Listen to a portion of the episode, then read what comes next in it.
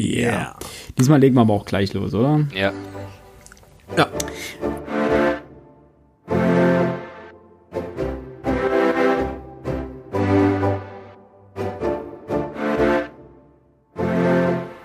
Dann ein herzliches Willkommen zur, zum zweiten Teil unserer kleinen, aber feinen Frontispitz Jugendbuch-Folge. Stimmt so halb, ja. Äh, mit dabei natürlich wieder meine beiden liebsten Mitpodcaster Alex und Max. Und uh, Hi. meine Wenigkeit Philipp ist natürlich auch dabei. Hi, genau.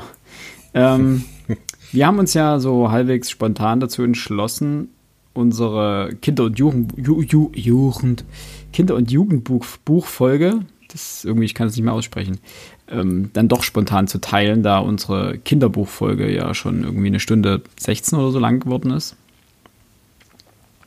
Und dementsprechend haben wir gesagt, okay, wir teilen das Ganze in zwei Heften und machen die Jugendbücher extra.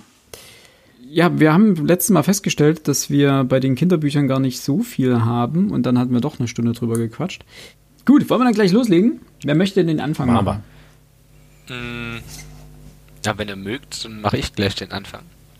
Mache mal. Ich habe nämlich äh, vorhin, als ihr Alex führte das in der Kinderbuchfolge an, diese Gruselliteratur, die manchmal mit der Fantasy-Literatur gleichgesetzt oder zumindest in der gleichen Abteilung stand. Und da ist mir so, wieder. Mal, ganz kurz, ganz kurz, ganz kurz zwischen. Also irgendwas bei dir gerade komisch. Du brummst gerade so ein bisschen. Äh, okay. Mhm. Das dürfte eigentlich nicht sein. Ich habe mhm. nichts verändert. Du bist bestimmt aufgestanden oder so. Ja, ich habe mal wieder meinen Platz gewechselt und sitze jetzt wieder am Schreibtisch. Geht's jetzt besser? Äh, hoffe ich, mal schauen. Hört sich ganz gut an. Verzeihung. Also, Fahre fort. Alex hatte über, äh, darüber gesprochen, dass die Gruselliteratur auch bei der Fantasy-Literatur steht und da ist mir eingefallen, ich habe doch auch sowas genau. manchmal gelesen bei unserer, bei unserer städtischen Bibliothek und dann musste ich lange googeln, weil mit Gruselgeschichte Kinder findet man jetzt nicht so viel, ähm, bis ich dann gefunden hatte, Fear Street heißt diese Reihe. Ja, stimmt. Genau. Schon mal irgendwo und äh, da habe ich bestimmt drei, vier Rei äh, Bücher von gelesen. Die sind ja auch völlig ähm, lose zusammenhängend. Also es ist halt alles immer gruselig, aber ansonsten sind das halt so kleine Gruselgeschichten für Jugendliche und Heranwachsende. Und die fand ich ja immer ganz nett. Also das sind, keine Ahnung, 80 Seiten oder so, wenn überhaupt. Ich kann das null mehr einschätzen, wie viel das war. Aber die lasen sich relativ flott runter und man war abends vorm Schlafengehen gut unterhalten. Ansonsten so Sachen, die ich halt jetzt weglassen würde, wären Harry Potter und ähnliches. Da haben wir eine Einzelfolge drüber gemacht. Das hat mich meine ja. Kindheit über begleitet. Da werde ich nichts mehr zu sagen. Das gleiche gilt, glaube ich, bei mir zum, zum Herrn der Ringe und zum Hobbit, den mir meine Mutter, das weiß ich noch, vorgelesen hat. Das ist irgendwie im Gedächtnis geblieben. Aber ähm, würdest, würdest du das als Jugendliteratur bezeichnen? I, das ist so zeitlos. Also er hat es ja für seine Kinder, also Tolkien hat das Ganze ja für seine Kinder geschrieben. Dementsprechend ist es ja an Kinder bzw. Jugendliche adressiert. Und ich denke, so mit 12, 13 ist der Herr der Ringe bzw. der Hobbit erstmal ein wunderbares Buch zum Vorlesen. Du hast halt viel zum, also hast halt viel Text, kannst wunderbar in dieser Welt versinken. Das ist großartig. Hm. Also, okay. Ich, ich dachte, das hätten wir, glaube ich, auch schon mal in irgendeiner anderen Folge besprochen, aber. Ähm, Kinderbuchliteratur? Na gut, okay. Nee, was, nein, was heißt Kinderbuch? Aber so, ähm, wie gesagt, so als Jugendbuch. Also ich fand das auch damals cool, dass meine Mutter mir das vorgelesen hat. Also dementsprechend, ich muss schon ein bisschen älter gewesen sein, dass ich es verstanden habe. Ähm, aber, also jetzt noch keine 15, 16, aber keine Ahnung, vielleicht wirklich 10, 11, 12, irgend sowas. Und da fand ich das richtig cool noch. Ich habe es dann auch selber noch mal selber gelesen. Aber es ist schon selber krass, wie, wie, also das ist ja schon ein wirklich ähm, komplexes Werk, der Herr der Ringe. So, und das für hm. Jugendliche ja. ist halt wirklich schon ziemlich, ziemlich. ich frage natürlich aus einem, aus einem ganz bestimmten Grund, weil Max hat das jetzt auch schon nicht angedeutet, aber angesprochen, ähm, nämlich die Gruselliteratur. Ähm, würdet ihr Autoren wie eben Stephen King oder von mir aus Dean Koons oder, ähm, ach, wie heißt der, der Sakrileg geschrieben hat? Dan Brown. Also das ist keine klassische Jugendliteratur, das will ich das damit nicht fragen, aber ich denke mal, dass da sicherlich eine Affinität von Jugendlichen zu solcher Literatur besteht, oder? Klar. Zumindest ging es mir so. Also ich habe King halt immer sehr gerne gelesen und das bisschen von Kuhns.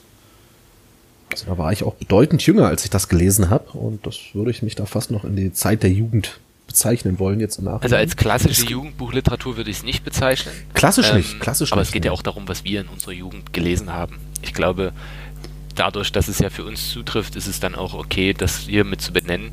Wäre jetzt nichts, worüber man dann explizit nochmal zehn Minuten sprechen müsste. Aber so grundsätzlich finde ich es auf jeden Fall sinnvoll, das zu nennen. Ich habe mich ja auch mal als noch junger Jugendlicher an ähm, S gewagt und es bereut. Ach Gott, okay. Ähm, das, da war ich noch zu jung für. Das muss man einfach sagen, es war zu viel, zu groß. Ich habe ja immer oh, versucht, äh, dann auch schon das, was die Großen gelesen haben, wie man so schön sagt, äh, auch mal zu lesen. Habe aber auch relativ schnell festgestellt, okay, das ist also wenn ich bis ich weiß nicht mehr, wie weit ich gekommen bin, aber es ist sehr lange her. Aber ich glaube, dass es eigentlich mhm. zu, zu tough für mich war. Krass, okay. Das, nee, das gibt es auch, glaube ich, immer mal wieder, dass du so ein Problem hast. Also, ähm, ich weiß, ein Freund von mir hat damals in der Schule von Stephen King äh, Last Stand, äh, nee, The Stand heißt es nur, gelesen. Und das ist ja auch so ein riesen Schinken mit, keine Ahnung, 1400 Seiten oder irgend sowas. Und daran habe ich mich nie, also ich fand die, die, die Thematik immer ganz cool, aber ich habe mich nie wirklich rangetraut und gesagt, okay, äh, das möchte ich jetzt auch lesen oder sowas, weil, keine Ahnung, so, so hat es mich dann vielleicht doch nicht abgeholt. Also es gibt ja immer so okay. Bücher, wo, wo, wo du das, das Inhaltsverzeichnis liest oder wo ähm, du mal kurz reinliest oder mal eine kurze Zusammenfassung liest und sagst, boah, das klingt so geil, habe ich richtig Bock drauf. Und dann kommt aber immer so der nagende Zweifel, der sagt, hast du jetzt wirklich Zeit und Lust, 1400 Seiten zu lesen? Hm? Wird das jetzt was? Oder eher nicht? Und meistens bleibt das dann doch auf dem Stapel irgendwie liegen. Aber wir hatten es ja ganz kurz angesprochen in unserer, in der Kinderbuchfolge, ganz am Anfang, ähm, als es darum ging, dass es damals zu unserer Zeit, also es klingt alles nach Quatsch, aber sagen wir mal vor 15 Jahren, ähm, diese strikte Teilung zwischen Jugendliteratur und Fantasy, Science Fiction oder allgemein ähm, fantastische Literatur, würde ich es jetzt mal nennen, noch nicht in dem Sinne gab. Und mhm. ähm, da habe ich dann auch ein konkretes Beispiel dazu. Das sage ich jetzt, ein bisschen wie täglich Kuss des Murmeltiers, sage ich jetzt zum zweiten Mal, nachdem wir es ja in der anderen Folge schon genannt hatten. Ähm, diesmal habe ich wirklich dann ein Beispiel dafür, aber wenn wir bei fantastischer Literatur sind, ich habe auch richtig viel Jules Verne in meiner Jugend gelesen, weil mhm. Jules Verne ist einfach. Jeder, der jetzt gerade mal einen Laptop oder sowas zur Zeit hat, äh, zur Hand hat, googelt doch einfach mal, was Jules, Jules Verne produziert hat in seinem Leben als Schriftsteller und in welcher Frequenz. Es ist so krass. Der hat jedes Jahr ein Buch rausgebracht. Und das über 20, 30 Jahre gefühlt. Also es ist eine riesen Latte an Büchern, die er da produziert hat. Das ist einfach so immens. Und wenn man seine Geschichten liest, natürlich sind nicht alle jetzt unendliche Highlights. Keine Frage. Da gibt es auch welche dabei, wo du sagst, ja, ist gut, können wir mal gemacht haben. Muss ich nicht nochmal lesen. Ist okay. Aber Reise zum Mittelpunkt der Erde war eins meiner absoluten Lieblingsbücher. Ist, glaube ich, auch eins seiner stärksten, ne? Finde ich persönlich. Ich habe auch ein paar von ihm gelesen. Da gebe ich dir vollkommen recht. An sowas bin ich ja immer äh, nicht so rangekommen, diese, diese Abenteuerliteratur. Äh, hm. Das hat mich nicht so abgeholt, wie es vielleicht andere abholen oder euch abgeholt hat, wenn ich das jetzt so, so höre. Naja, nicht, nicht, nicht alles. Also ähm, 20.000 Meilen unter den Meeren, so heißt ja das Buch jetzt in der Neuausgabe. Hm. Ähm, das war ich glaube, das ist auch eins seiner dicksten Bücher. Ich weiß jetzt nicht genau, wie viele Seiten das hat, aber das fand ich dann sehr langatmig. Das fand ich sehr, okay. sehr langweilig auch. Ähm, da musste ich mich wirklich durchquälen. Gerade im Vergleich eben zur ähm, Reise zum Mittelpunkt der Erde oder in 80 Tagen um die Welt. Ja. Wobei das wiederum ein sehr, sehr kurzes Buch ist. Das darf man vielleicht auch nicht vergessen. Ähm, nee, da hat Philipp schon vollkommen recht. Licht und Schatten bei Jules. Licht. Licht und Schatten. Was man aber, aber auf jeden Fall sagen muss, ist, dass er ein absoluter Pionier war, was, äh, was diese Fantasy angeht und ähm, so viel Kreativität. Fantastik. In, äh, Fantastik, ja. Äh, das das denke ich mir auch bei, bei, bei George Orwell bei Orson, nee, nicht George Orwell, bei Orson Welles oder bei H.P. Lovecraft. Ich meine, die sind teilweise 100 Jahre alt, die Bücher. Ähm, und diese Mischung aus Fantastik und, und Technik und, und bei Lovecraft natürlich auch so ein bisschen Grusel und Horror, das ist schon grandios. Also ja. gerade wenn man so guckt, man hat ja immer so ein Bild vor Augen, wie die Leute halt vor 100 Jahren geschrieben haben, ne? und, ah, und, und, und äh, alles so altmodisch und, und dann hast du solche Autoren, die da einfach mal vollkommen aus der Reihe springen und das ganze Genre wahrscheinlich auch durch ihre Werke nach vorne gebracht haben, beziehungsweise ganz neue Wege eröffnet haben mhm. und heute noch gut zu lesen sind. Ähm, das ist ja vielleicht die große Leistung von den Autoren. Also Respekt, Hut ab. Das stimmt. Ja. Vollkommen richtig, ja. Ähm, was waren denn so, habt ihr so, so ein richtiges Highlight, wo ihr sagt, das ist quasi meine, das Buch meiner Jugend. Das ist natürlich immer oder, schwierig. Oder? Äh, das Buch meiner das Jugend ist, ist immer heftig. Ähm, kritisch. Ich kann dir sagen, dass es ein Buch gab, was mich, was heißt zutiefst bewegt, aber wo ich die Stimmung so schön fand, wo ich, äh, das hatte ich vor im Vorgespräch schon gesagt, dann irgendwann festgestellt habe, oder gerade eben festgestellt habe, okay, ich habe den ersten Band von dreien gelesen Nichtsdestotrotz, äh, Tweak im Dunkelwald heißt das Buch. Ist auch so Jugend, Ab äh, nenne ich Abenteuer eher so Fantasy-mäßig. Ähm, ein Junge, der unter Zwergen, ne, sind das Zwerge oder Trollen aufwächst oder sowas ähm, und dann äh, versucht herauszufinden, was seine Herkunft ist und die Malereien und so weiter und er versucht halt herauszukriegen, wer sein Vater ist und so weiter und so fort. Aber die Stimmung, die das Buch schafft, diese, diese düsteren, ja, diese Düsternis, die hat mir sehr gefallen. Vor allem, weil ich äh, ja jeden Morgen eine halbe Stunde zur Schule und von der Schule wieder nach Hause fahren durfte, musste, konnte. Und dieses Buch habe ich vollständig, glaube ich, im Bus gelesen. Ähm, mhm.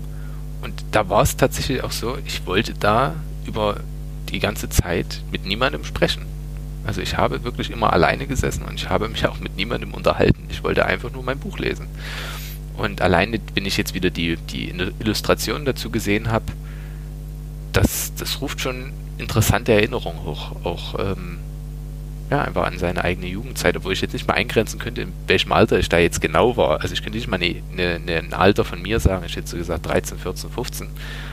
Mhm. Aber ich weiß es nicht mehr ganz genau. Aber das war so ein Buch, ähm, bei dem ich gerade überlege, ob ich mir noch Band 2 und Band 3 kaufe.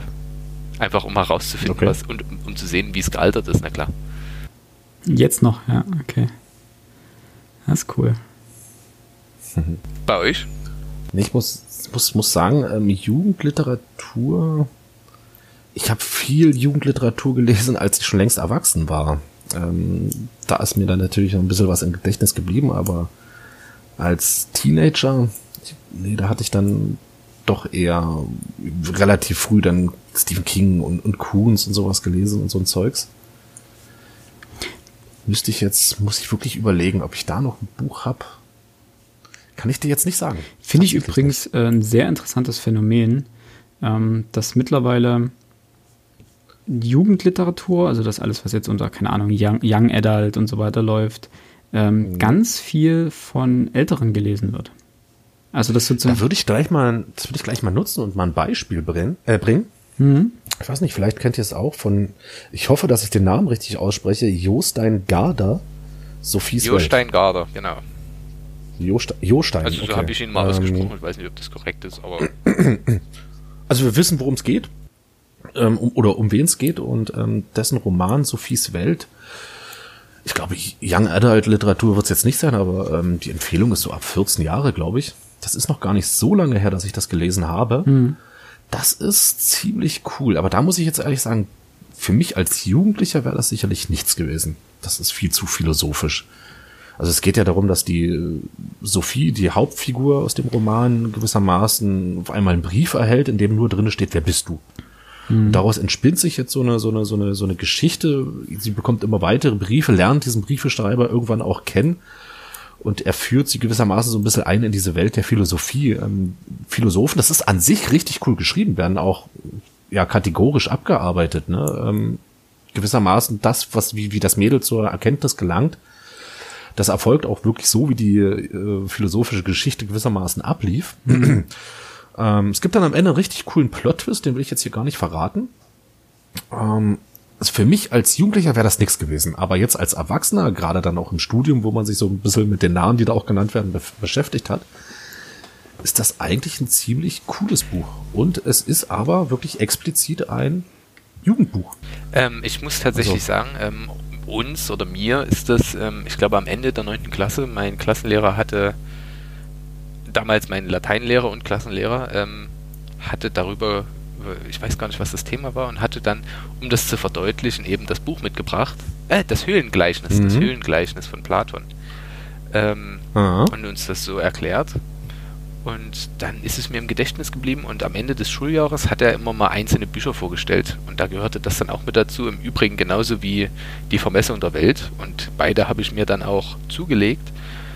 Ähm, okay. Und ich finde, das Coole ist eben bei, bei Sophies Welt, dass man kein weiteres Vorwissen braucht. Also es ist sehr jugendlichengerecht geschrieben. Es, es führt dich gewissermaßen genau. ein. Und macht Lust auf mehr. Das fand ich so so spannend eigentlich am ganzen, am ganzen Text. Es hat mir sehr viel Freude bereitet und hat mir halt einen gewissen Zugang zur Philosophie gebracht, den ich auch nicht mehr missen wollen würde.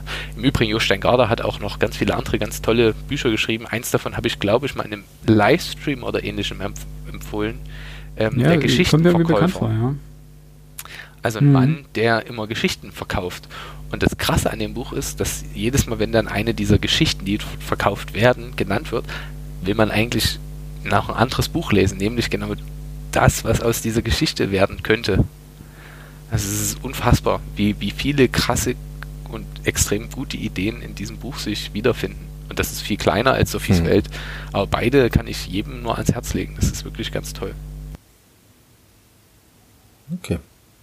Na, was ich, ähm, was, was mir so ein bisschen aufgefallen ist, gerade jetzt, wenn man als Erwachsener ähm, noch Jugendliteratur liest, das ist mir, das ist zum Teil dann einfach, dass du sowas ein bisschen idealisierst und das ein bisschen verklärst auch mit der Zeit. Weil. Das kann gut sein. Ähm, ich habe irgendwann mit, keine Ahnung, 15, 16 ähm, das Schwert in der Stille gelesen von äh, Lion Hearn. Das ist, glaube ich, ein Künstlername. Ähm, ist der erste Band der Clan der Otori-Reihe.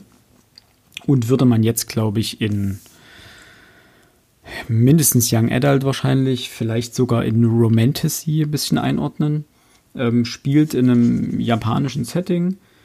Und ich habe das als unglaublich spannend und fesselnd und also so eine, so eine Samurai-Ninja-Geschichte mit, mit Intrigen und finsteren Wendungen und so weiter ähm, verortet. Und vor, ich glaube, fünf, sechs Jahren ähm, habe ich das als Hörbuch irgendwo gefunden. Dachte mir, oh, geil. Hast jetzt richtig Lust, das nochmal. Er hat so tolle Erinnerungen an das Buch und das kannst du dir noch mal anhören und doch mal cool. Und ich, keine Ahnung, ich habe die ersten drei, vier Stunden gehört und dachte mir, Alter, ist das ein Geschmalze. Also eine Love Story in Reinstkultur und wie die beiden Protagonisten sich dort anschmalzen die ganze Zeit und Herzschmerz hier und Herzschmerz da und Drama auch in, in, in Reinstkultur. Ich dachte mir, puh, das hat man dann doch ganz schön verklärt. Also ich weiß, ich habe das Buch damals geliebt. Also und ich glaube auch, wenn ich noch mal 15, 16 wäre, würde ich es auch wieder lesen und wieder lieben und wieder toll finden. Weil das vielleicht auch, oder weil das auch so die Zeit ist, sozusagen, wo man sich natürlich, wie, Max das bestätigen kann, äh, entwickelt. Ähm. Wer das oh, jetzt nicht genau einordnen kann, höre nochmal bitte die letzte Folge. Unsere Kinderbuchfolge. Entschuldigung. Aber nein, aber das, das ist einfach, und da hat mich das dahingehend ziemlich geprägt, aber wenn man das dann eben jetzt nochmal liest dann oder hört, dann es gibt gewisse Bücher, die einfach in einer gewissen Zeit gelesen werden sollten und äh, dann später vielleicht nicht nochmal, damit man vielleicht auch sich das nicht kaputt macht. Von seinem, also die, die, die Erinnerung, die man daran hat. Nein, ich finde find sowas ganz okay. Ich meine, dieses Buch hat dazu beigetragen, dass sich dein Literaturgeschmack zu dem entwickelt hat, der, der eben heute ist. Ja, keine Frage, ja. Äh, allein dadurch, dass es, dir, dass es dich damals so gefesselt hat. Und ich gebe dir recht, ähm, man sollte vielleicht so alte Bücher, die man wirklich wunderbar in Erinnerung hat, beileibe nicht nochmal anfassen. die ja, aber du hast natürlich auch so diese, ruinieren. Ja, aber du hast natürlich ja, auch so dieses Gefühl, so, ja, okay, ich möchte natürlich meinen, meinen Kindern auch mal äh, die, die Möglichkeit geben, dass sie das lesen. Und da muss ich natürlich noch mal drüber gucken, ob das auch, ähm, keine Ahnung, ob das äh, in Ordnung so ist. Und dann musst du es ja automatisch machen und dann denkst du dir so, puh, naja, okay, ei, ei, ei. das äh, ist schon spezieller. Aber letztendlich, du musst halt mit der nötigen Distanz rangehen und sagen, ja, okay, aber ähm, in dem Alter, und das kann ich, glaube ich, immer noch so sagen, dass es in dem Alter, glaube ich, super zu lesen ist. Und es wird bestimmt auch jetzt noch viele Fans geben, die sagen, ich kann es auch mit 30 lesen und finde es super. Also von daher kann man das ähm, durchaus als, als schön, also jeder, der so ein, keine Ahnung, so ein japanisches, feudales Japan mag und dort eine Liebesgeschichte verortet mit ein bisschen Thrill und Verrat und so weiter, der ist da, glaube ich, gut aufgehoben. Jetzt lach nicht. Nein, alles gut. Alles cool. Ich fand das toll. ich schreibe es gleich auf. Das Schwert in der Stille. Stickle. Aber ich habe auch vernünftige Sachen gelesen, die ich auch mittlerweile immer noch empfehlen kann. Aber habt ihr noch was Hübsches? Ähm, ich würde mal eine, äh, mal eine Frage fragen. Frag mal eine ähm, Frage. Jugendliteratur. Ich weiß gar nicht, ob wir das richtig angestellt haben, wir das noch nicht. Solche Sachen wie Tom Sawyer. Mhm. Sehr streng genommen eigentlich Jugendliteratur, mhm. ne? Und das ist, ähm, glaube aber so ein typisches Beispiel für ein Buch, was eigentlich fast nur noch von Erwachsenen gelesen wird. Mhm. Behaupt, die, die Behauptung stelle ich jetzt einfach mal auf. Und ähm, in der Liste der Jugendliteratur, da war ich jetzt ganz erstaunt, dass dort zum Beispiel auch, ähm, äh, wie hieß es gleich, Onkel Toms Hütte steht. Ja. Was für mich jetzt überhaupt kein Jugendliteraturbuch ist. Okay. Ich habe beide gelesen, aber hm, okay. Wüsste ich jetzt nicht. Zumal da in der gleichen Liste auch äh, Bücher wie die Biene Maya drin stehen, was jetzt auch nicht unbedingt Jugendliteratur für mich darstellt. Ja. Anne Frank, Tagebuch. Ähm, ich sag mal, es wird von Jugendlichen gelesen, wahrscheinlich, weil sie es in der Schule müssen. Aber ich würde das jetzt auch nicht explizit als Jugendliteratur. Ähm, nicht ja, aber das finde ich gar nicht so unpassend.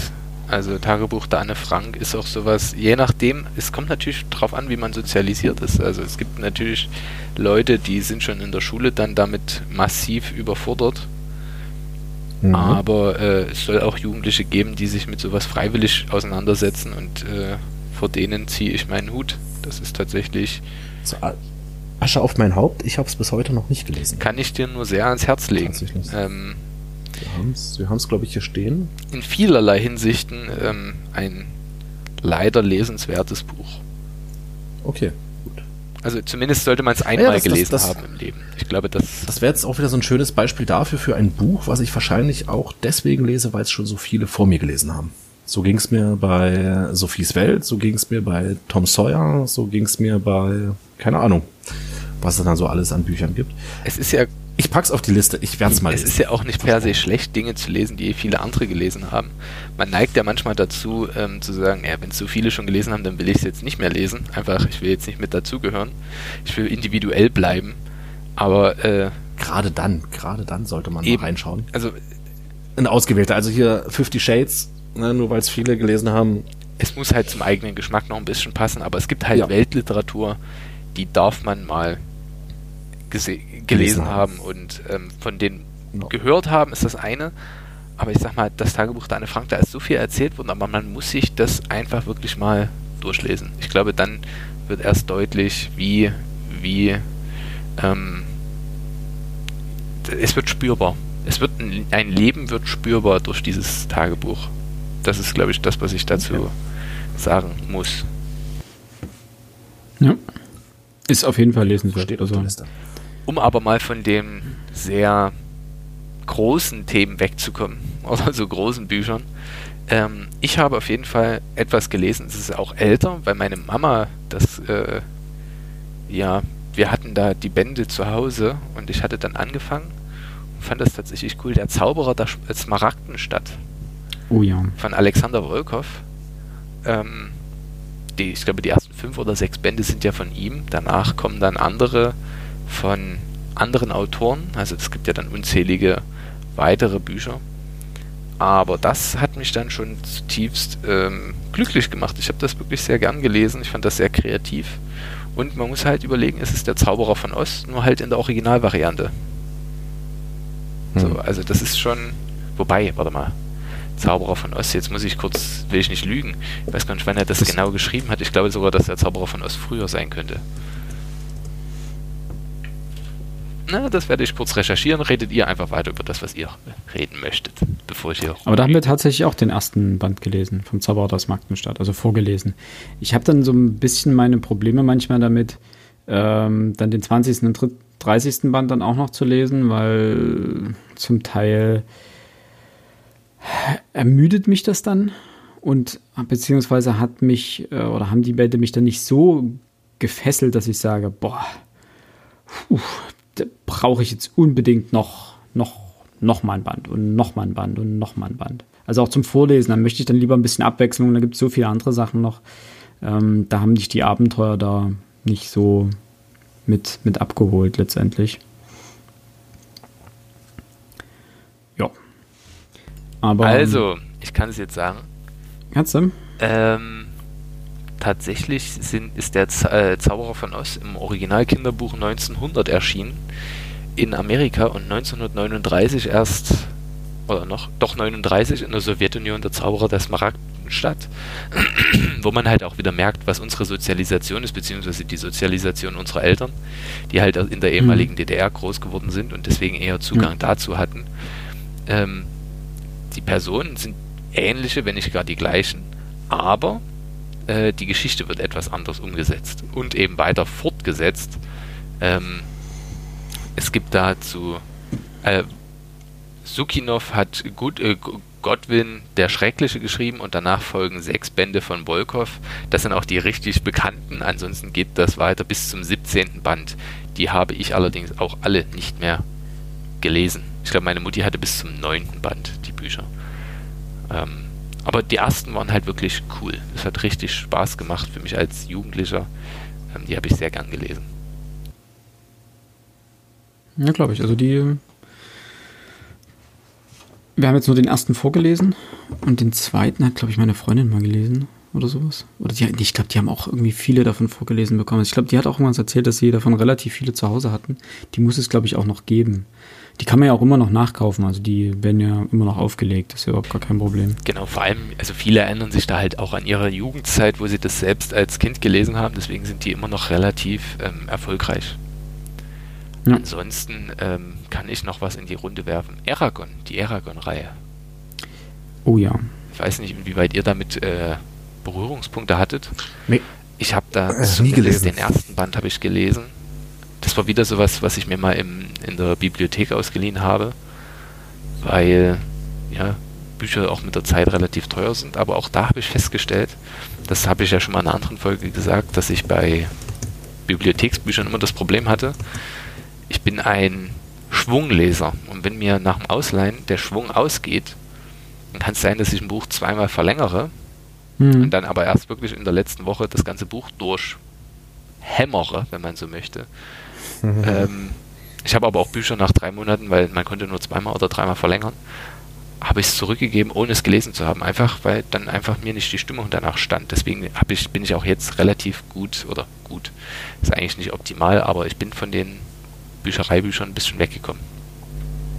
Ja, ich letztendlich auch. Ähm, aktuell sowieso, weil ich Bücher mag und ich habe Bücher gerne selber im Regal und ähm, ich wollte gerade sagen, seitdem ich sie mir selber kaufen kann, ja. ähm, weiß mir da auch kaum noch was Allerdings aus. muss man auch dazu sagen, für Jugendliche bietet es sich natürlich an, vor allem Bücher aus der Bibliothek auszuleihen, um eben nicht von den Eltern und elterlichen Geschenken abhängig zu sein, sondern um selber zeigen zu können, okay, habe ich mir für, von meinem eigenen Geld gekauft, beziehungsweise eben ich habe sie mir ausgeliehen. So und da kann, wenn ich mir überlege, ich hatte eine Schülerin, ähm, tatsächlich auch eine wirklich sehr, sehr gute Schülerin bei mir in der Klasse, in einer Klasse, ich werde natürlich nicht sagen welche, äh, die meint, naja, also ich habe mir in Ferien, habe ich mir fünf Bücher mitgenommen, naja, nach drei Tagen war ich fertig.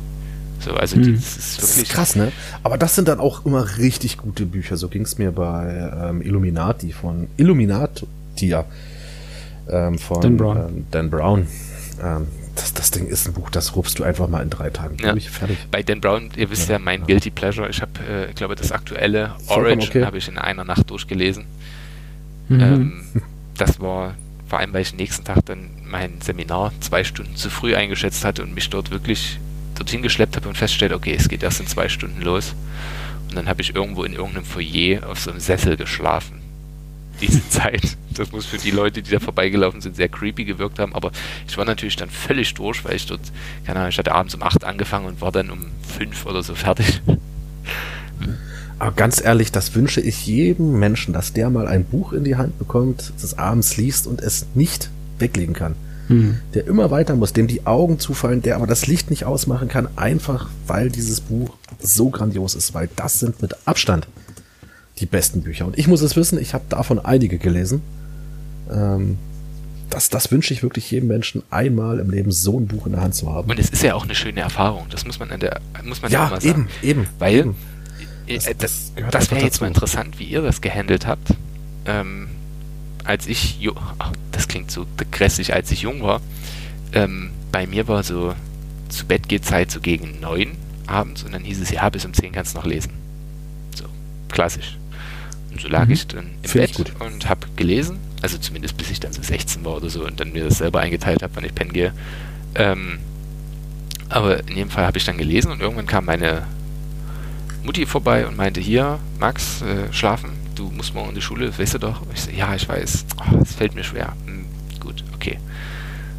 Sehe, Tür zu, ich mir das Buch wieder genommen und den Kopf unter, das, äh, unter, unter, die, unter die Decke mit dem Buch und mir dann das Handy aufgebaut, wo halt wirklich auch bloß ein Licht dran war und habe dann halt wirklich mit diesem Licht unter der Decke weitergelesen und sobald ich irgendwo, oh, ich glaube, hier kommt jemand. Das Licht irgendwie so verdeckt, Kopf raus aus der Decke, Buch und dann so, so diese ruckartige Bewegung. Okay, okay, ich bin bereit. Okay, dann ging die Tür auf, Tür wieder zu, weiterlesen.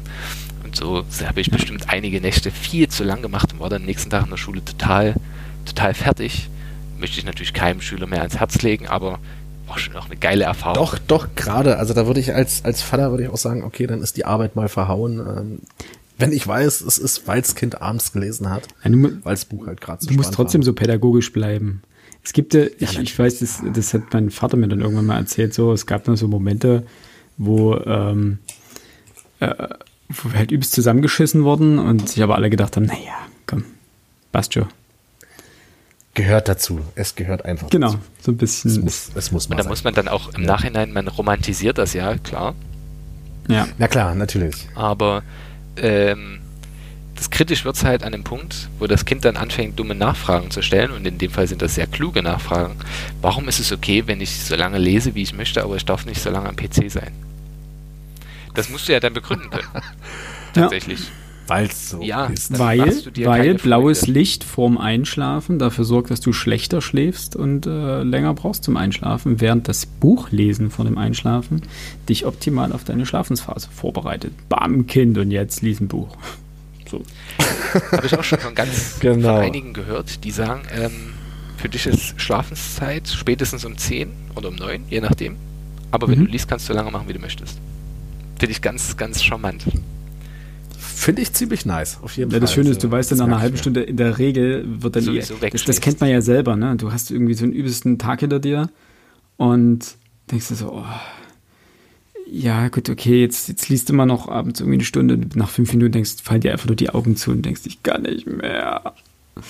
Nein, das ist, äh, das ist vollkommen, so, so, so läuft es bei mir eigentlich fast jeden Abend, ne?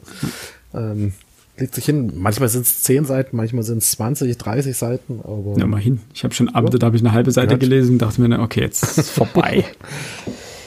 okay, nee, das, das kriege ich ganz Man muss ja auch immer sich selbst einschätzen, inwieweit ähm, man noch imstande ist. Also ich merke das meistens so die erste halbe Seite, denke ich, pff, oh, muss das jetzt wirklich sein?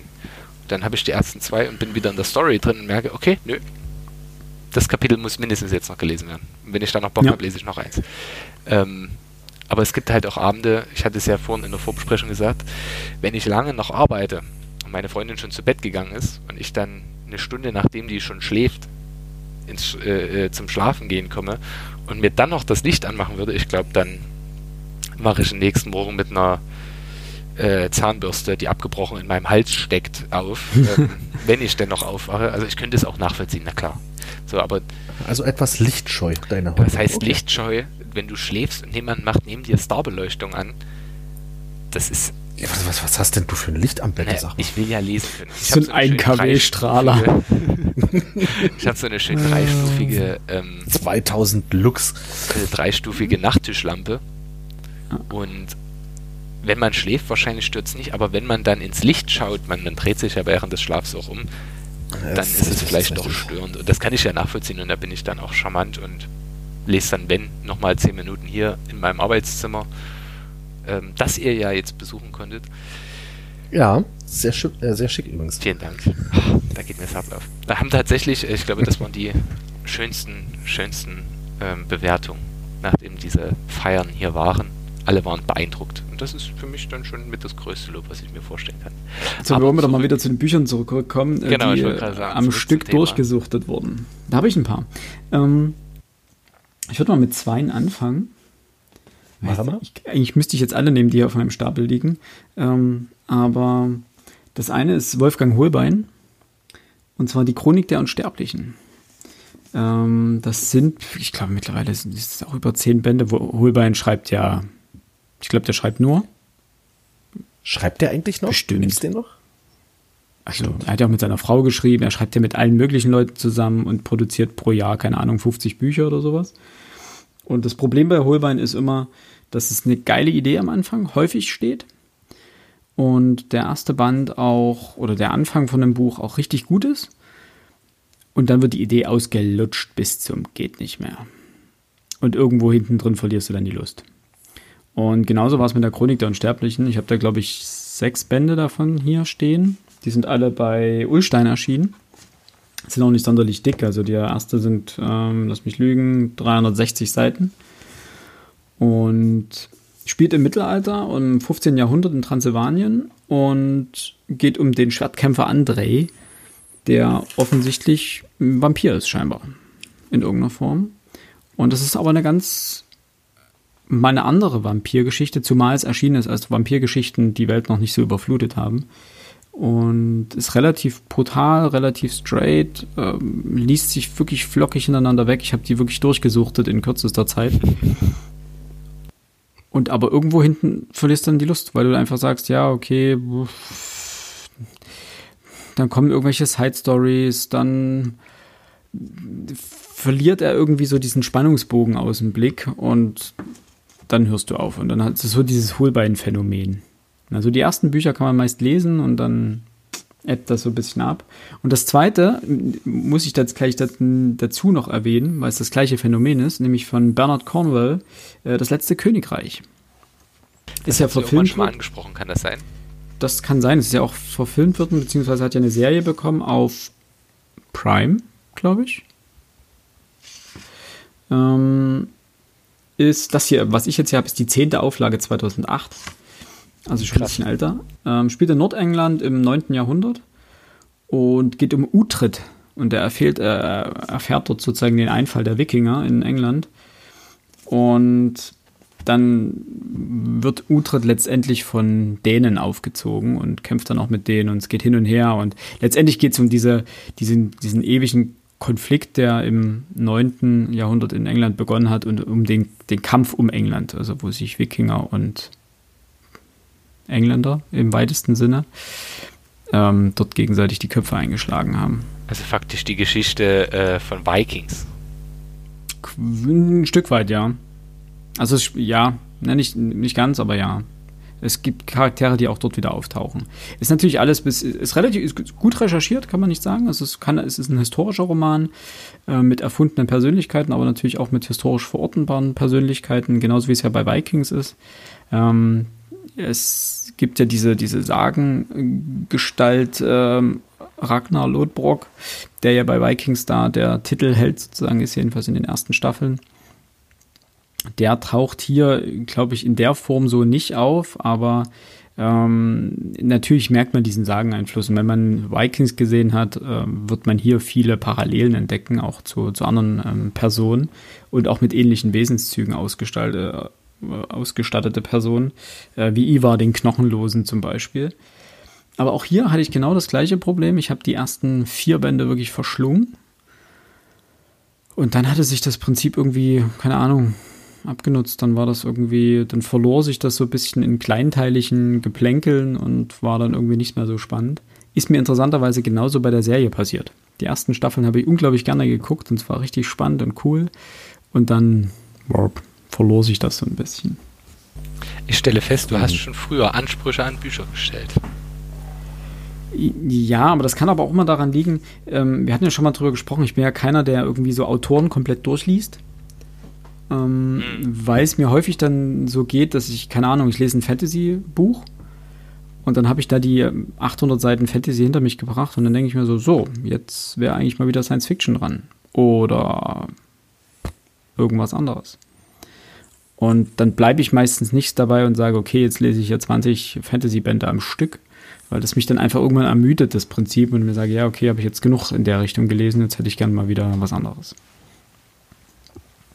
Ja, gut, das, das ist ja nachvollziehbar. Aber ich, ich lese ja beispielsweise auch sehr autorzentriert oder autorenzentriert, aber es muss ja nicht direkt hintereinander weg sein. Also ich habe dann gerne alle Bücher von der Person, wenn ich feststelle, dass jemand schreiben kann, mhm.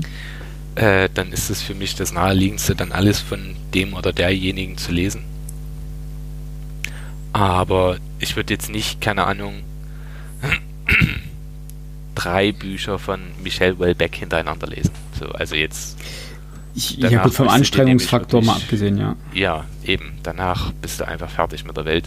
Schon nach einem Buch und wenn du davon aber mehrere hintereinander liest, ich glaube, das ist nicht gesund für die, für die eigene Psyche. Ja, das glaube ich auch. ja. Habt ihr noch was? Ansonsten ähm, es gibt noch ein Genre innerhalb der Jugendliteratur, was es mir vor einiger Zeit ziemlich angetan hat. Ähm, Dystopien. Aber da hatten wir, glaube ich, auch schon drüber gesprochen. Ich würde es bloß nochmal erwähnen wollen, einfach der Vollständigkeit halber. Ähm, grandios, die eine der besten für mich überhaupt, ähm, Susan Collins, die Tribute von Panem. Mhm. Schwärmen viele darüber, dass die ähm, Bücher auch richtig gut sein sollen. Die, die Filme fand ich schon nicht schlecht aber die Bücher toppen eigentlich tatsächlich alles. Also zumal sie auch wirklich eine Autorin ist, die schreiben kann. Das neue Buch, die, die Geschichte, die gewissermaßen davor spielt, ähm, habe ich mir noch nicht besorgt. Da werde ich jetzt warten, bis es mal als Taschenbuch erscheint. Mhm. Aber das werde ich dann auch noch lesen.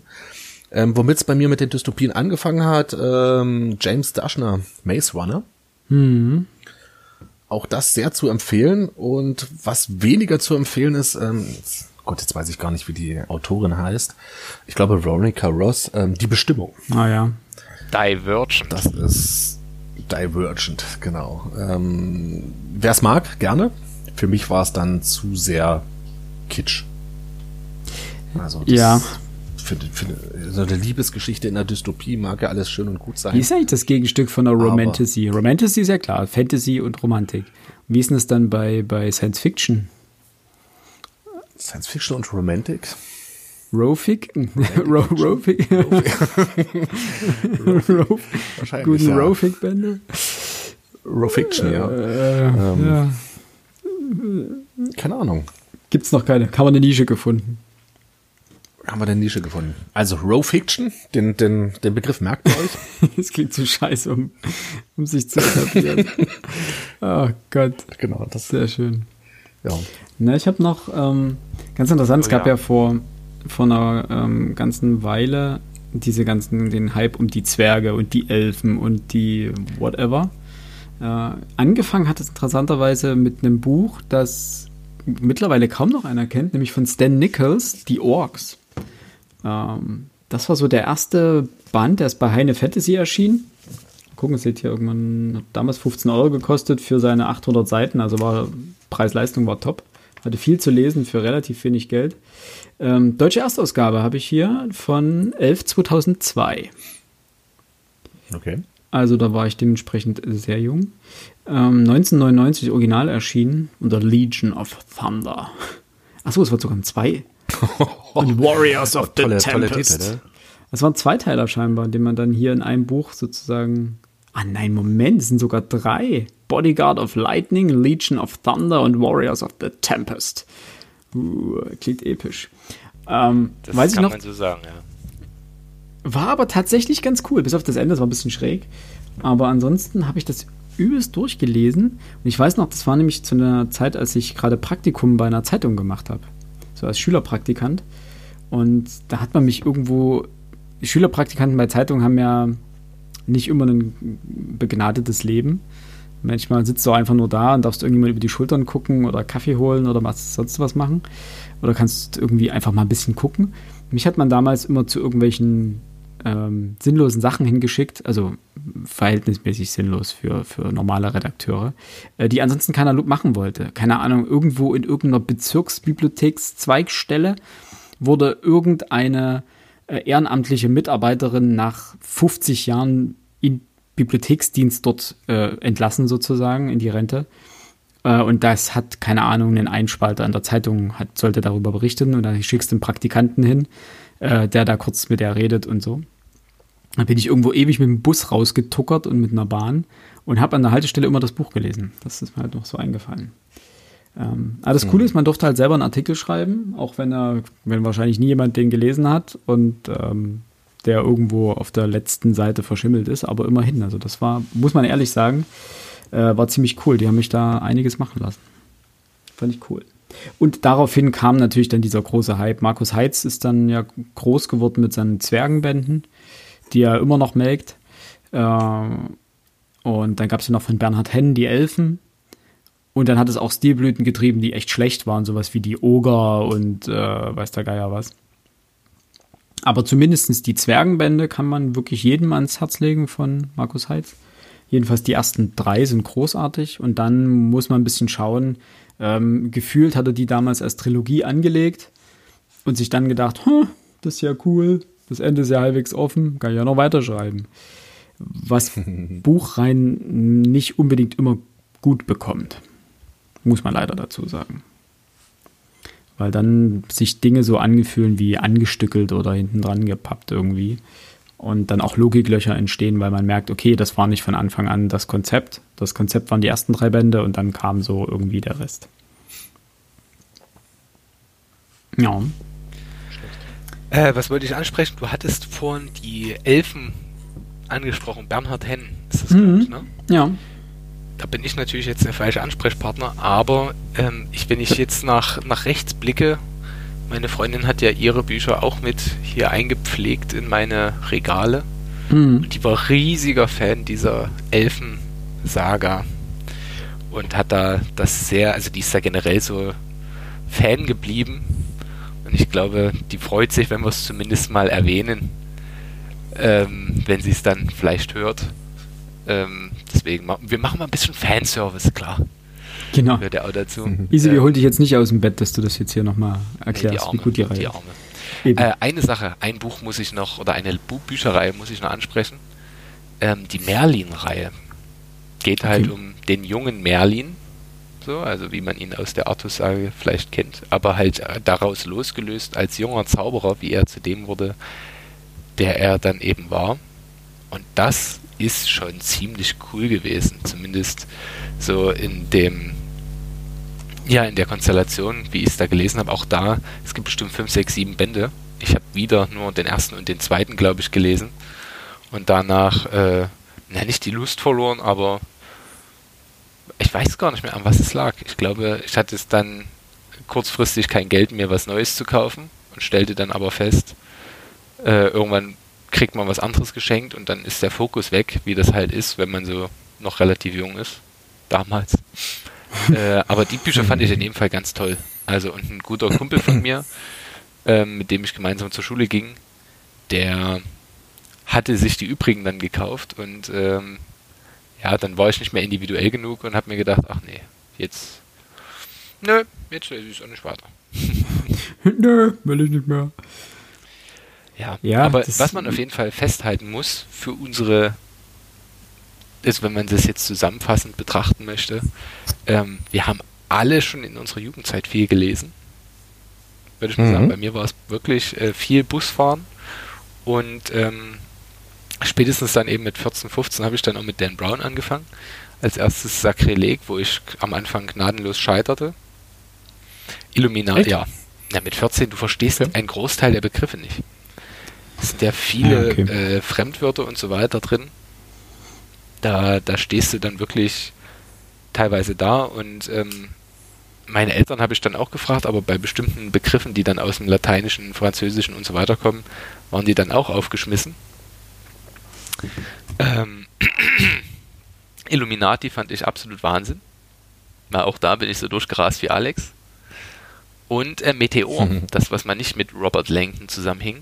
Im Nachhinein, mhm. wenn ich jetzt nochmal über die Story nachdenke, ist das völlig Hanebüchen und völlig an Haaren herbeigezogen.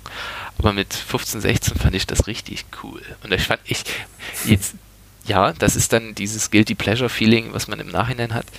Ich glaube, ich fühlte mich auch zu cool. Also man will ja dann besonders cool tun mit den Sachen, die man sehr so, äh, man individualisiert sich, personalisiert seine, seine Wünsche und so weiter und will anders sein als die anderen. Und was hab ich mich cool gefühlt, weil ich da vielleicht mal einen Monat was früher gelesen habe als die anderen, aber da war ich schon ganz schön stolz auf mich. Meteor war tatsächlich der Band von Dan Brown, der mich abgehängt hat bei ihm, wo ich gesagt habe, boah, nee, puh, so geil ist dann doch nicht. Ähm, die Charaktere sind solche Abziehbilder, wenn ja. ich da nochmal drüber nachdenke. Aber das war mir so egal. Weil wenn du, wenn, und das haben wir ja schon mehrfach festgestellt, wenn du das das erste Mal liest, also so in, vom Style her, mhm. dann fällt dir das nicht auf. Aber wenn du dann ja. viele Filme, Bücher und so weiter gelesen hast, denkst du dir, boah, und das habe ich, fand ich cool. Das gibt's ja. da, das, das, sind doch die Charaktere in jedem Buch. Aber ja. ja, das ist okay. Wenn du das das erste Mal liest, dann tut es nicht so weh. Das, äh, das verstehe ich dann schon. Es dauert eine Weile, bis es weh tut. Ja, ne, aber es ist ja so. Also wir stellen das ja jedes Mal wieder fest.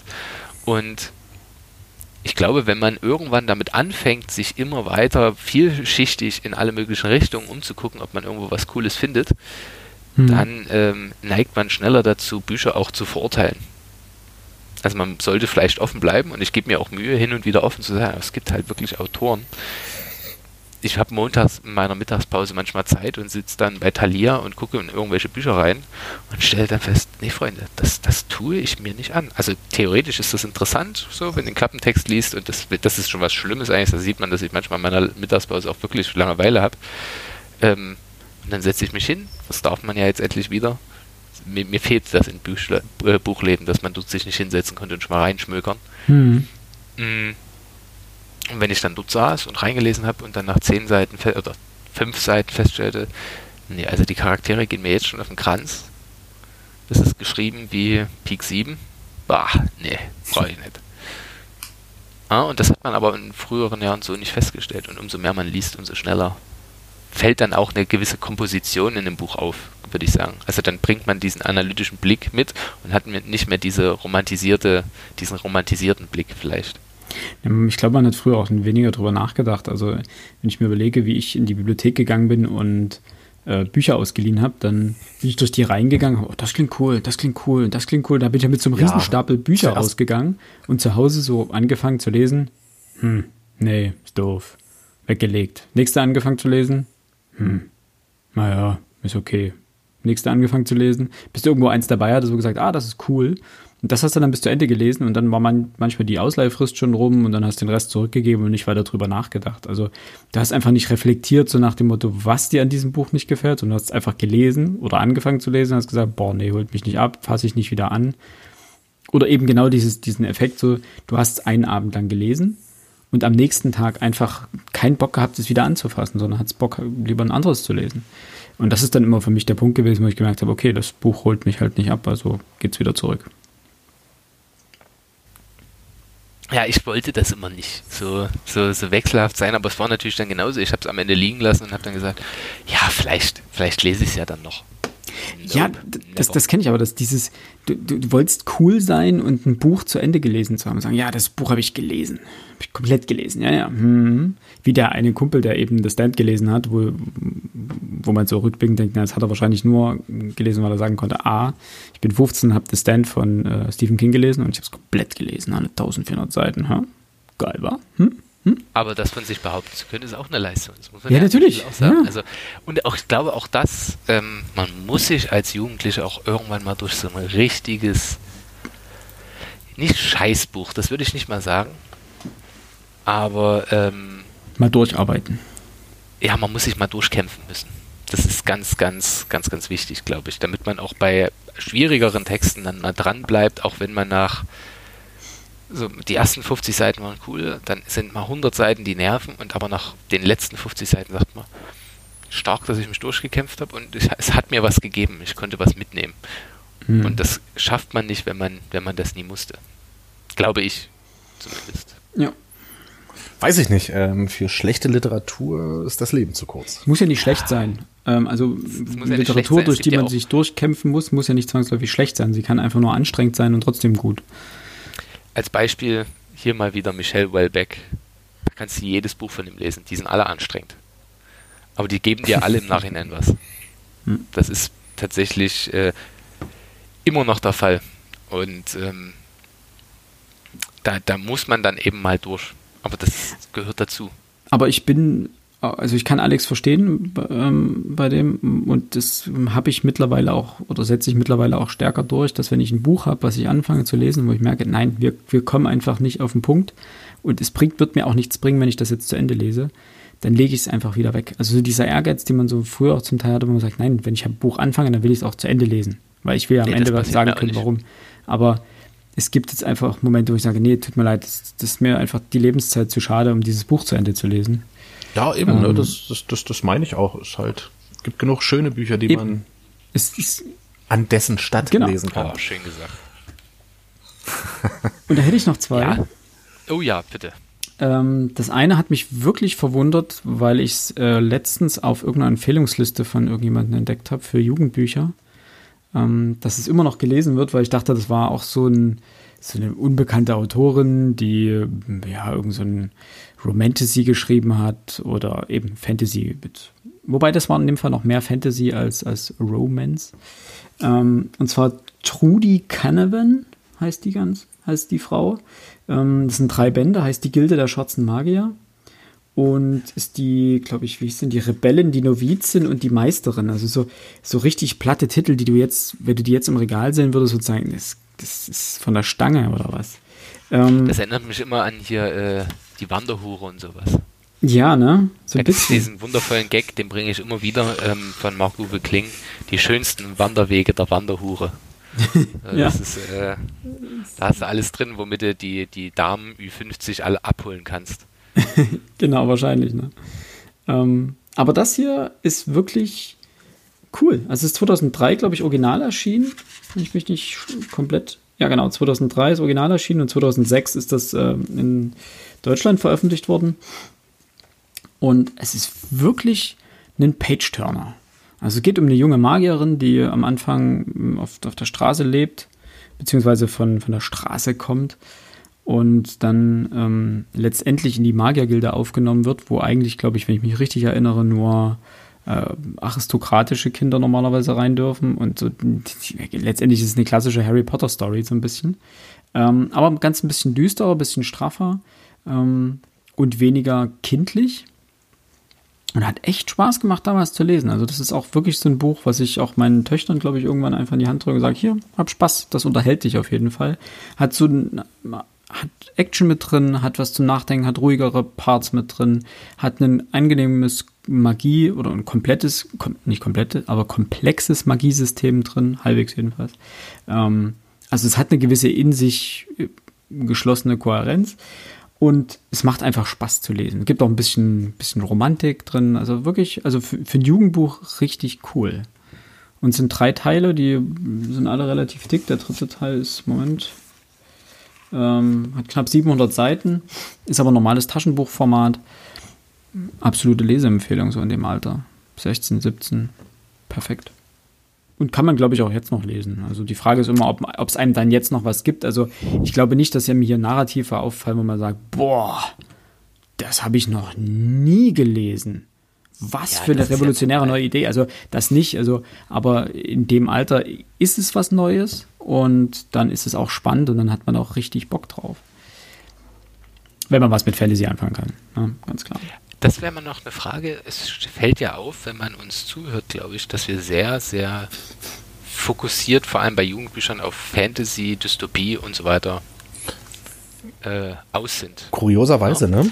Ähm, habt ihr auch jetzt in Anführungsstrichen normale Bücher gelesen, normale Romane? Ähm, ja. So, ich, ich kann das ja sagen. Ich habe äh, mir aus unserer Schule Bücher mitgenommen, die ich vielleicht mit meinen Klassen lesen werde, möchte, wie auch immer. Mhm. Weil ich festgestellt habe, bei einem Großteil davon habe ich selber noch nicht gelesen. Mhm. Ein Buch, das in jedem Fall wegfallen wird, weil ich damit keinen mehr hinterm Ofen verhole, ist Kleider machen Leute von Gottfried Keller. Mhm. Äh, 1800, keine Ahnung wann rausgekommen. Hat seine Daseinsberechtigung und wird mir gegebenenfalls auch wieder gefallen. Oder könnte mir gefallen, aber damit kriege ich keinen Siebtklässler mehr. Dann ja. haben wir hier Chick. Habt ihr Chick gelesen? Nee. Also was nee. ja von Wolfgang Herrndorf wirklich ein das Buch hat ja alles, alles in Schatten gestellt als Jugendbuch. Äh, die Meinungen sind geteilt, wie ich festgestellt habe. Ich habe es selber noch nicht gelesen, aber ich freue mich auf meine Oktoberferien. Da wird das dann im Urlaub mal schnell runter, runter gelesen. Die, also wir haben sowas gelesen wie Holes, ähm, die Welle logischerweise. Ah ja, die Welle. Die ist auch, also, wird auch bei uns gelesen hin und wieder, aber das ist dann 9., 10. Klasse. Ja. Ja, so, sowas schon, aber also ich muss auf, ich habe auch irgendwelche, heute wird man sie, glaube ich, auf, als Coming-of-Age-Romane bezeichnen. So, mhm. die spielen in der, in der in unserer Welt und sind hier verortet und sind so klassische Ju jugendlichen Probleme. Ähm, habe ich gelesen, aber es ist kein einziger hängen geblieben. Also einer so ganz nebulös, aber da kann ich weder Titel noch Inhalt irgendwie wiedergeben. Da kann ich mich so an ein, zwei Szenen erinnern. Aber aber bei denen ist wirklich nichts hängen geblieben, wobei bei den ganzen Science-Fiction und Fantasy-Titeln etc. da wesentlich mehr hängen geblieben ist. Also ich kann mich auch erinnern, ich habe irgendwann mal, war ich mit meiner, das war glaube ich zu, zu, irgendeinem Fest hier irgendwie und da war ich in der, Bibli äh, in der Bibliothek, in der Buchhandlung und habe dort so, glaube ich, meinen ersten Coverkauf getätigt und zwar von Tonke Tragt Tigeraugen. Ähm, das ist auch so ein, so, ein, so ein dystopischer Zukunftsroman, wo es darum geht, dass irgendwie die Menschen eingepflanzte Chips haben oder sowas und mit, mit äh, via, via na, Telepathie ist es nicht, aber so in der Art ähm, Ges Gespräche führen können. Also es geht auch um Überwachung und so einen ganzen Förderfranz. Und das ist mir auch, ähm, das weiß ich noch, das hat mich sehr beeindruckt, das Buch. Weil ich es auch von meinem, vom Taschengeld also selber gekauft habe und also ich könnte jetzt nicht mehr genau wiedergeben, was es genau geht oder wie die Protagonisten heißen, aber ich weiß noch, dass es mich äh, beeindruckt hat. Und zwar offensichtlich mehr als so dieser ganze Standardbuchkram, sage ich mal. Weiß ich nicht. Ich bin aber auch ein Spätzünder gewesen, was das angeht. Also viele der, der Bücher, wo man gesagt hat, ja, die musst du als äh, Jugendlicher lesen. Anna Segers Siebte Kreuz oder sowas. Ähm, abgesehen davon, dass es fürchterlich geschrieben ist. Das kann ist. ich nicht nachvollziehen, wie man das Jugendlichen empfehlen kann. Gar nicht. Ich fand das als Student tatsächlich inhaltlich okay. So schreiben kann die Frau nur sehr begrenzt. Genau, also inhaltlich ähm, ist, es, äh, ist es komplett über jede Kritik erhaben, keine Frage. Es hat seine Relevanz. Aber rein literarisch, leck mich am Arsch. Also es macht, es ist, ich habe das keine Ahnung mit 17 oder so von meiner Mutter geschenkt oder von meinen Großeltern geschenkt bekommen oder sowas. Und ja, musst du lesen. Und ich habe mich da durchgequält. Das war so eine Pest, dieses Buch. Ähm, Aber als Erwachsener kann man es mal, also man kann es mal gelesen haben, aber es ist und es wird ja, leichter, je älter man ist. gelesen haben. Aber, ja, aber man, ich glaube nicht, dass man es unter 21 lesen kann. Also, ja, außer du willst schon. jemanden dauerhaft von der Literatur fernhalten. Ja, ich weiß, also wie gesagt, großes, große Literatur, alles schön und gut, aber da braucht man schon Interesse, ja. um sich da nochmal anzunähern. Und die Welten, äh, Welt sieht halt heute anders aus als vor 70 Jahren. Definitiv. Wenn man die Möglichkeit hat, was anderes zu tun, wird man halt lieber was anderes tun, als das Buch lesen, wenn man 16 ist oder so. Das, das ist halt das Problem. Ja. Ich würde zum Abschluss, ich weiß nicht, habt ihr noch Bücher auf Ich habe noch eins. Ein, ein, eins, dann macht das, das Highlight noch, zum Schluss quasi. Nämlich, oh, oh, jetzt bin ich sehr gespannt. Ähm, ich habe nämlich noch eine schöne Schlussfrage dann. Okay. Äh, ein Buch, was ich unglaublich toll fand, ähm, da es mit der ähm, ja, mit, mit, mit, der, mit dem Nibelungenlied gewissermaßen was zu tun hat, ähm, und der ganzen Mythologie letztendlich darum. Äh, von Stephen Grundy, Wodans Fluch. Ähm, ich wusste gar nicht, dass der Mann so bekannt ist. Der hat nämlich auch Rheingold geschrieben. Ähm, wobei das hier quasi als Nachfolgeband gedacht ist, aber man das komplett inhaltlich losgelöst lesen kann. Und als ich jetzt mal vor kurzem das wieder in der Hand hatte, ähm, weil ich es bei meinen Eltern im Keller gefunden habe, ähm, habe ich den Mann mal gegoogelt und der scheint dahingehend ja wirklich eine Koryphäe gewesen zu sein. Also der hat viel ähm, so Sagen mit Literatur aufgefüllt. Und es geht jetzt hier in dem Fall um einen dunklen Helden, deswegen fand ich das eigentlich so ganz cool. Und zwar geht es um ähm, den, den jungen Hagan, was quasi Hagen von Tronje ist, ähm, der als Geisel ähm, bei den Hunden aufwächst. War ja im Mittelalter nicht unüblich sozusagen. Also wobei das hier sehr frühes Mittelalter ist, also wir sprechen hier vom 5. Jahrhundert nach Christus. Ähm, das war ja nicht unüblich sozusagen, dass man sein, eins seiner Kinder an den, an den anderen Fürstenhof als sogenannte Geisel geschickt hat und der dann dort aufgewachsen ist. Und ähm, hier wird sozusagen diese ganze Beziehung zwischen ihm und Valdahari, das ist quasi der Walter oder Valtarius von Aquitanien, ähm, so ein bisschen aufge, aufgedröselt.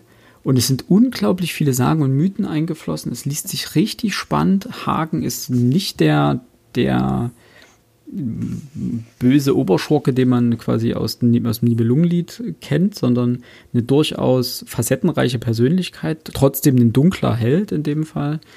Da jetzt äh, nichts wirklich von einem, von einem, also heute würde man vielleicht sagen, ein Anti-Held. So ein Gerald von Riva-Style. Bisschen. Batman. Äh, Batman, also na, Batman aber im Dark Knight-Sinn sozusagen. Ja, ne? also immer so ähm, schön ambivalent. Liest sich richtig, richtig gut. Man, also es ist wirklich so eine Mischung aus historischem Roman und Sagenwelt.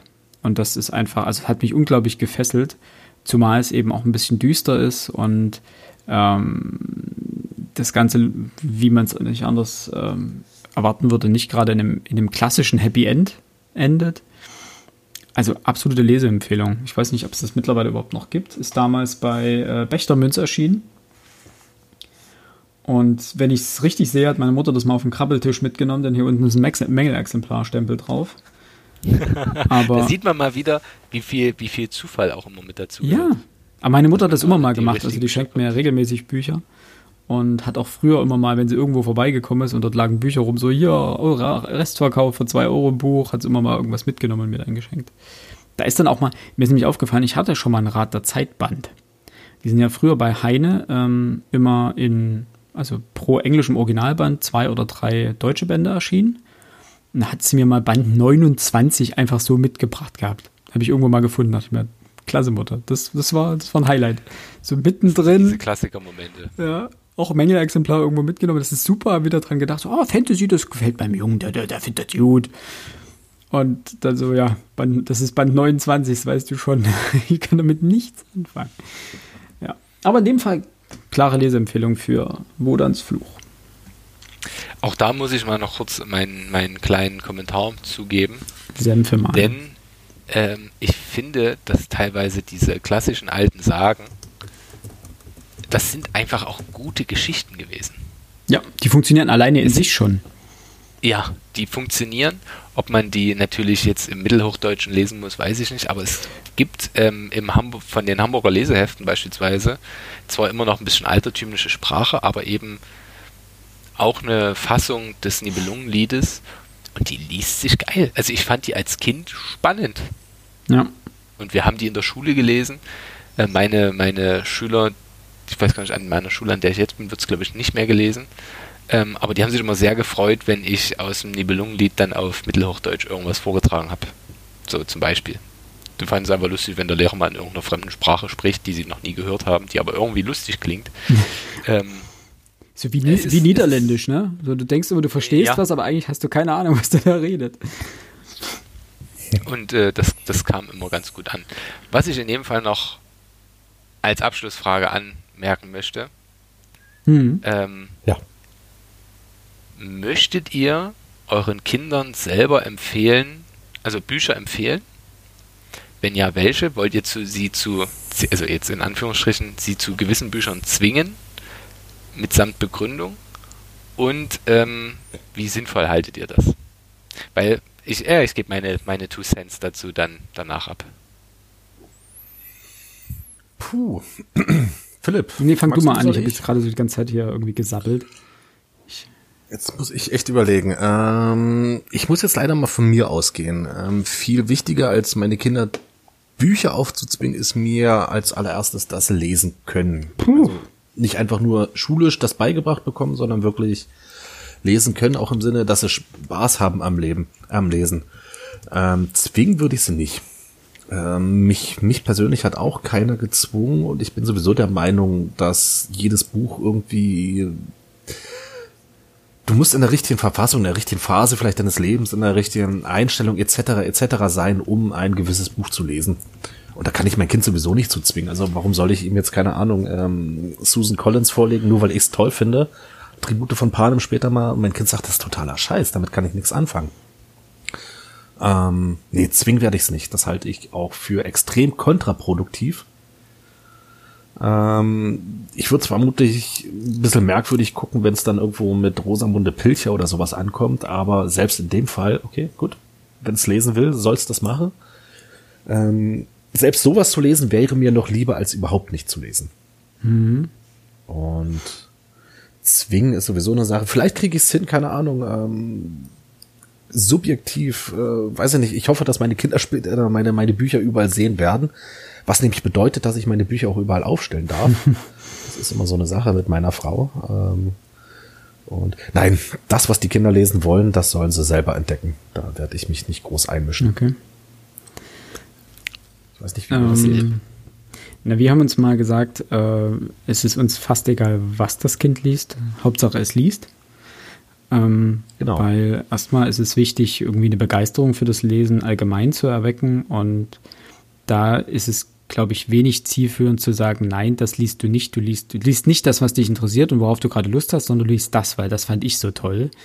Also das hat so irgendwas von Eltern projizieren ihre Wünsche und Träume auf ihr Kind. Und das finde ich wenig hilfreich, weil es in der Regel eigentlich dazu führt, dass es komplett ins Gegenteil umschlägt und das Kind dann aus Bockigkeit oder was auch immer oder aus Frust dann einfach wirklich sagt, genau. nee, dann lass mich doch ganz in Ruhe mit dem Scheiß. Ähm, Nichtsdestotrotz würde ich gerne einfach, oder gibt es Bücher, wo ich einfach auch mit meinen Kindern darüber reden möchte, dann später mal.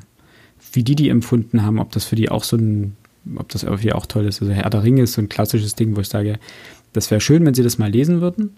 Ähm, ich weiß nicht, ob sie das als Jugendliche machen werden. Das, weil es ist ein ganz schöner Brocken. Ähm, vielleicht lese ich es ihnen auch vor, so wie das meine Mutter mit mir gemacht hat. Das wäre natürlich ganz cool. Ähm, muss man aber gucken, ob da die, die, die, Motivation da ist, das so lange, weil da liest ja wirklich eine Weile dran. Ähm, hätte für mich den Vorteil, ich könnte es auch nochmal lesen selber. Ähm, aber es gibt so gewisse Bücher, wo ich sage, das wäre wär einfach schön. Die unendliche Geschichte zum Beispiel ist auch sowas. Haben wir das große Lesebuch da. Ähm, das wird wahrscheinlich auch eher vorgelesen werden. Aber keine Ahnung, wie dieses ähm, Wodans Fluch zum Beispiel, das sind, das sind so Bücher, wo ich sage, die haben mir besonders viel bedeutet und es wäre natürlich toll, wenn meine Kinder die auch lesen würden. Äh, und ich würde gerne mich danach mit ihnen darüber unterhalten, aber zwingen kann man sie natürlich nicht. Das ist, man muss da vielleicht auch ein bisschen, ich glaube, das ist, je näher man seinem Kind da steht, im, im Verständnis, meine ich jetzt, ähm, desto besser kann man es vielleicht auch spüren, wann die richtige Zeit für das richtige Buch ist. Das klingt jetzt ein bisschen esoterisch, soll es gar nicht, aber dass du eben genau nicht den Fehler machst und sagst, okay, mit 15 hier bitte, jetzt liest du mal bitte Anna Segers mit dem siebten Kreuz. Sondern dass du sagen kannst, okay, mein Kind ist gerade in der und der Phase oder sowas, da würden die und die Bücher gut passen oder so, weil die das auch thematisieren oder so. Und dann aber auch nur anbieten, sagen, hier, schau dir das mal an, vielleicht gefällt es dir, vielleicht nicht. Ähm, genau. Und wenn nicht, dann ist auch nicht schlimm. Was willst du denn lesen? Erzähl und dann einfach mit dem Kind sozusagen sprechen. Was, was interessiert dich? Was, was möchtest du denn lesen? Was für Geschichten? Oder wollen wir zusammen in die Bibliothek fahren? Oder bei uns ist es sowieso so, hier stehen eh überall Bücher rum und die Kinder wühlen eh dauernd in irgendwelchen Bücherregalen und kommen, schleppen irgendwelche Bücher an, die sie sich mal angucken wollen. Und jedes Mal, wenn ich neue Bücher kaufe oder neue Comics kommen oder sonst was, habe ich hier vier Augen hängen, die sagen, hm, was ist denn das? Was ist denn das? Hm, kann ich das mal angucken? Darf ich das schon angucken? Ähm, wo du dann immer sagen musst, ja, das darfst du noch nicht anschauen, das ist für Ältere. Oder jetzt die Große guckt sich jetzt unglaublich gerne Dragon Ball an, da darfst du aber nur die ersten, glaube ich, sieben Bände lesen oder anschauen. Ähm, weil einfach, sie kann noch nicht, da sie noch nicht richtig lesen kann, ist das halt nicht hilfreich, wenn dann irgendwie äh, starke Gewaltdarstellungen da sind oder so. Das gibt ja dann ab Band Vor 8. die Frauen haben ja auch eine bestimmte Darstellungsform bei Dragon Ball. Ja, aber das kommt schon ab Band 1. Ähm, das findet sie halt lustig oder sowas. Aber äh, okay. ja, das ist, da muss man halt ein bisschen das aufpassen. Ja ne? Also und dann, ja, dann gucken, wenn sie sich das anschaut oder so, wie sie darauf reagiert auf verschiedene ähm, Bilder oder sowas. Und dann muss man mit ihr da auch drüber, sprechen. Ja, weil man merkt, okay, da ist gerade irgendwas missverständlich, ähm, da hat sie irgendwas falsch aufgefasst oder so, da muss man, muss man halt drüber reden. Aber so prinzipiell bestimmte Literatur verbieten oder aufzwingen, halte ich jetzt nicht für richtig. Also es hilft, glaube ich, das vorzuleben. Das auf jeden Fall. Das, Kinder lernen ja ganz viel über, über Vorbilder. Und ähm, das merkt man jetzt auch schon. Helena liest halt, also die Große liest halt unglaublich viel. Oder guckt sich viel an. Also auch gerade Mosaik ganz viel. Also Comics gerade ganz natürlich, weil Lesen klappt selber noch nicht so gut. Dementsprechend nimmt man das, was gut geht, nämlich was mit was viel bebildert ist.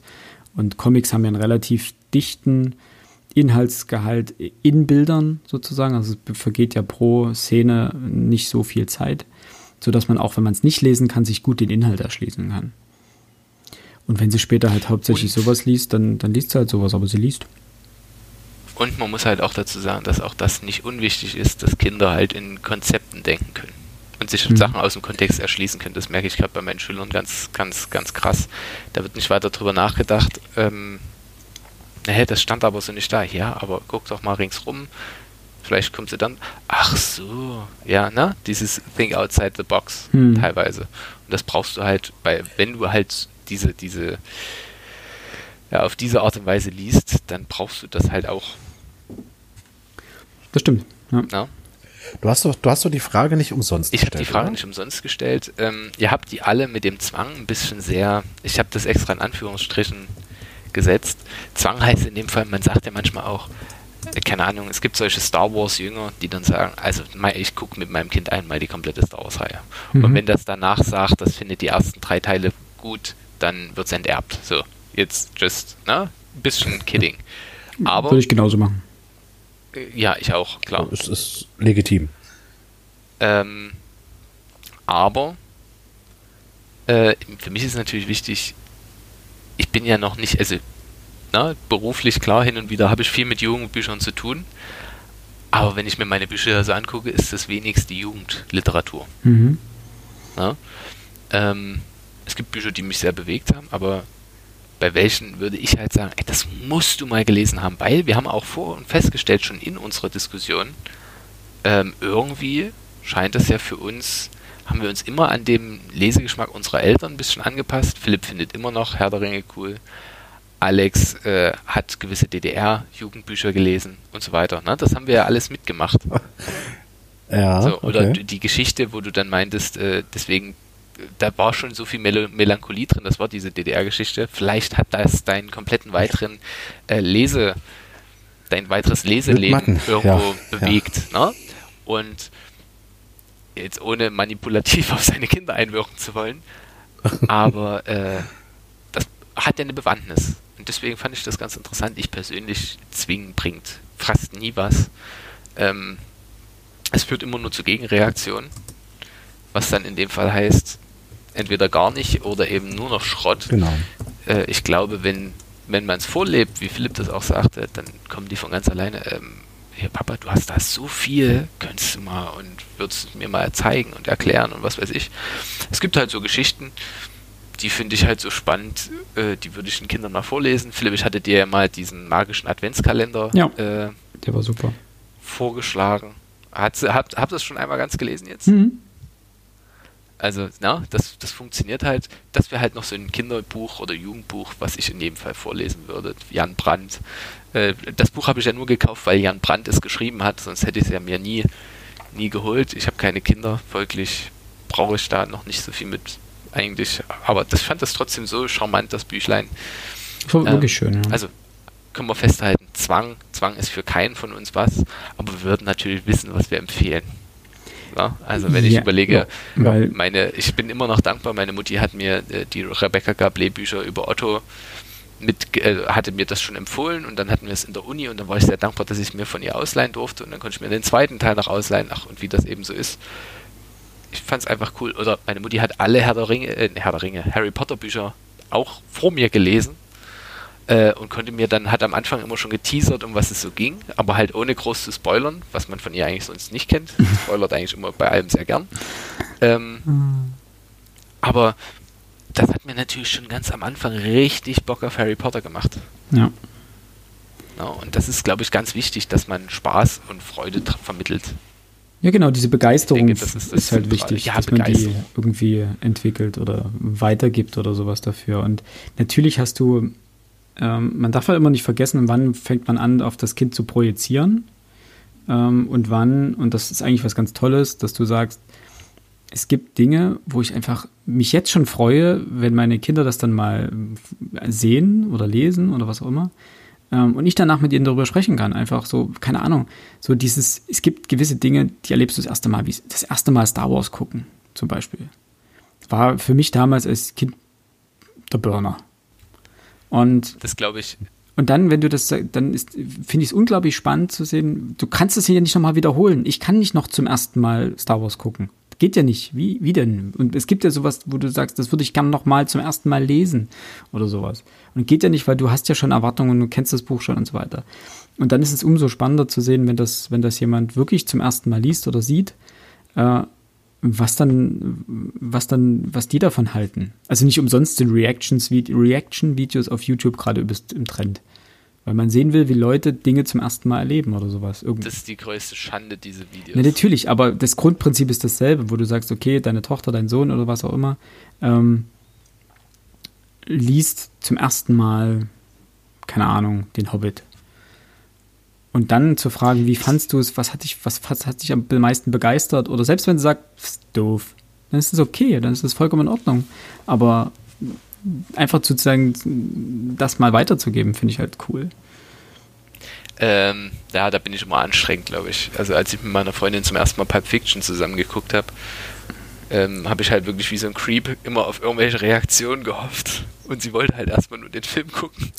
Das ist gesamt ähm, gefährlich, wenn du in aller fünf Minuten Pause drückst. Hast du das gesehen? Das ist übrigens ganz wichtig, der da im Hintergrund. Das musst du dir nochmal angucken. Genau. Ich spule nochmal ein Stück zurück. Hast du es gesehen?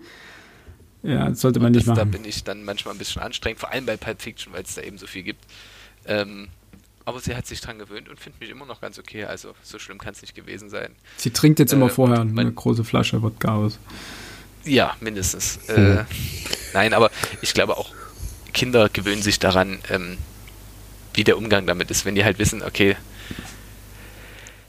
ich weiß, der Papa ist halt so und so und wenn der dann einmal ins Reden zu einem bestimmten Buch kommt, dann können wir ihn alleine lassen. Da klar, ja, äh, gut. Da, da redet er weiter, uns, der ne? merkt das gar nicht. Na? Ne? Aber ich glaube, was auch für unsere Hörerinnen und Hörer hoffentlich bei rumgekommen ist bei dieser Folge ist, ähm, wir hoffen, dass auch falls wir junge Hörerinnen und Hörer haben, dass sie wenn sie ihre Freude am Lesen schon entdeckt haben, dass sie bestehen bleibt und wenn sie sie noch nicht entdeckt haben, dass sie sie vielleicht noch erkennen. Ihr merkt, alle drei, wir alle drei sind unfassbar begeistert und leidenschaftlich, was dieses Thema anbetrifft, obwohl wir ja die unterschiedlichsten Lesevorgeschichten haben. Ähm, und wir hoffen, dass wir euch eine kleine Freude bereitet haben und an die Älteren. Vielleicht habt ihr euch in, ein, in dem einen oder anderen Moment wiederentdeckt oder wiedererkannt, ähm, habt euch ein bisschen selbst in unseren Erzählungen gesehen, konntet euch identifizieren. Und ähm, ich würde die Folge jetzt abmoderieren. Gerne. Macht das. Und sage, folgt uns auf unseren Social Media Kanälen, teilt uns mit. Was waren die Kinder, äh, die Jugendbücher eurer Adoleszenz? Oh. Anderes Wort für Jugend finden, weil Jugendbücher eurer Jugend ist halt der Käse. ähm, Da, und das Aber, kurz vor zwölf. Und das kurz vor zwölf. Ich liefere immer noch ab. Man merkt, wenn ich einmal im Flow bin, dann geht's. Ja. Ähm, ich kann nur darum bitten, ich glaube, der Austausch ist da das Coole. Weil ich stelle immer wieder fest, wenn man auf Partys über sowas redet, da hat jeder seine eigenen Ente äh, Erfahrungen und Entdeckungen ja. gemacht. Ähm, ich hoffe, oder wir hoffen, es hat euch gefallen. Wir hören uns beim nächsten Mal. Ein schöner Abend. Genau. Oder ein schöner Tag, je nachdem, wann ihr das hört. Lest was, bleibt gesund. Bis bald. Bis dann.